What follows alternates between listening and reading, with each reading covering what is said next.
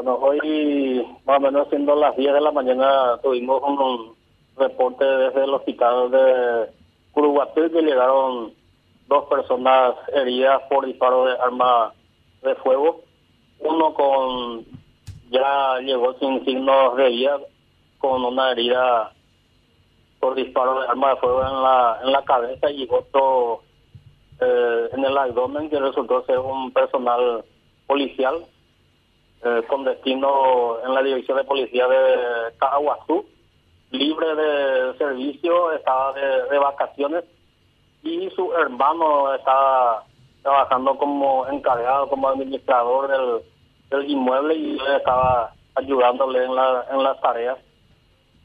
Y como de costumbre, en una actividad de, rutina, estaban realizando cosecha de, soja y en un momento dado recibieron disparos de armas de fuego desde la espesura de un monte cercano al lugar donde estaban trabajando. Comisario, ¿y hay antecedentes de hechos similares en el mismo lugar? Sí, eh, el año pasado, más o menos del mes de octubre, nosotros a través de una orden judicial se realizó un, un desalojo en el lugar. Eh, la dimensión de ese inmueble más o menos sería de 600 hectáreas, propiedad de la señora Estela Sanabria de López y de Jerónimo López. Está ubicado en el lugar denominado Tacuatí, distrito de Yacecaní.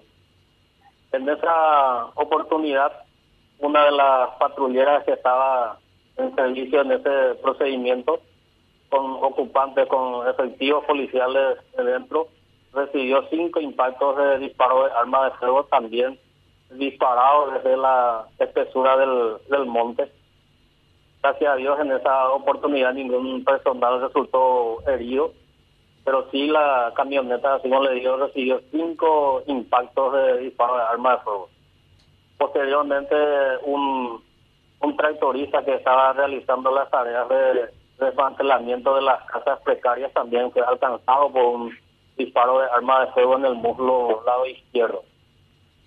Terminado ese procedimiento, más o menos después de un mes, 15, un mes a ocho días, los mismos supuestos invasores eh, atacaron nuevamente la, la estancia, el casco de administración de la estancia donde eh, quemaron dos camionetas, llevaron las camionetas del lugar y fueron a quemar más o menos a mil metros del, del lugar.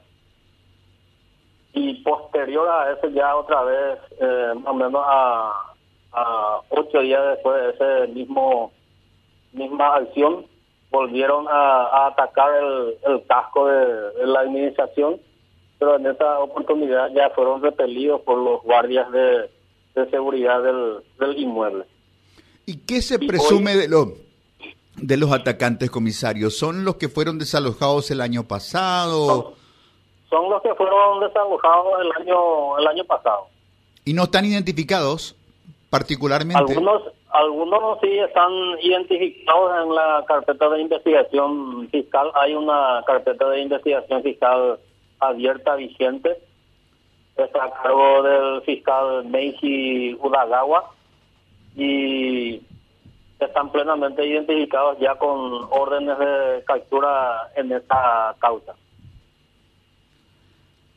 Con relación al episodio ocurrido en el que fallece un, una persona, no sé si es nativa, pero creo que estaba de peón, tractorista también en esa zona trabajando y del uniformado, creo que su nombre es Osvaldo Vázquez.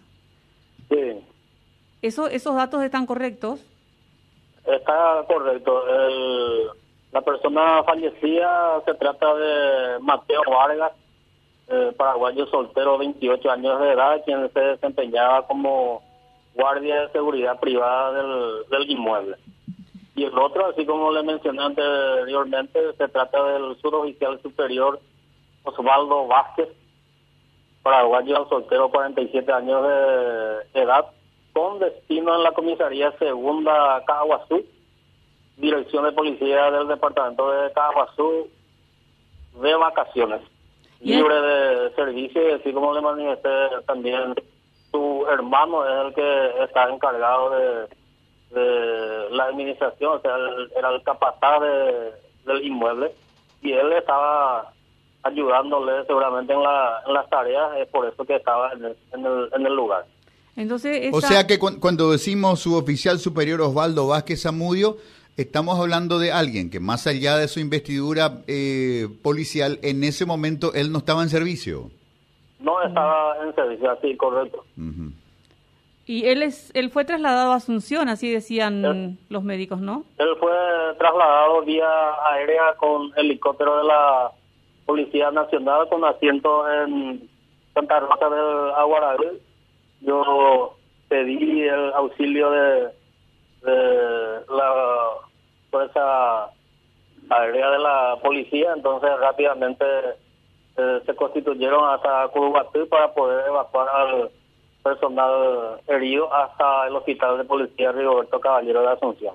Rubén Villalba, ¿qué tiene que ver allí? Que ya él fue condenado. Según, según datos preliminares, según informaciones preliminares que nosotros manejamos, él sería el cabecilla de estos supuestos campesinos sin tierra en ese lugar. Él estaría liderando a ese a esa comunidad de, de, invasores. Él, él, fue el que estuvo también en la llamada masacre de Curuguatú, ¿no, comisario?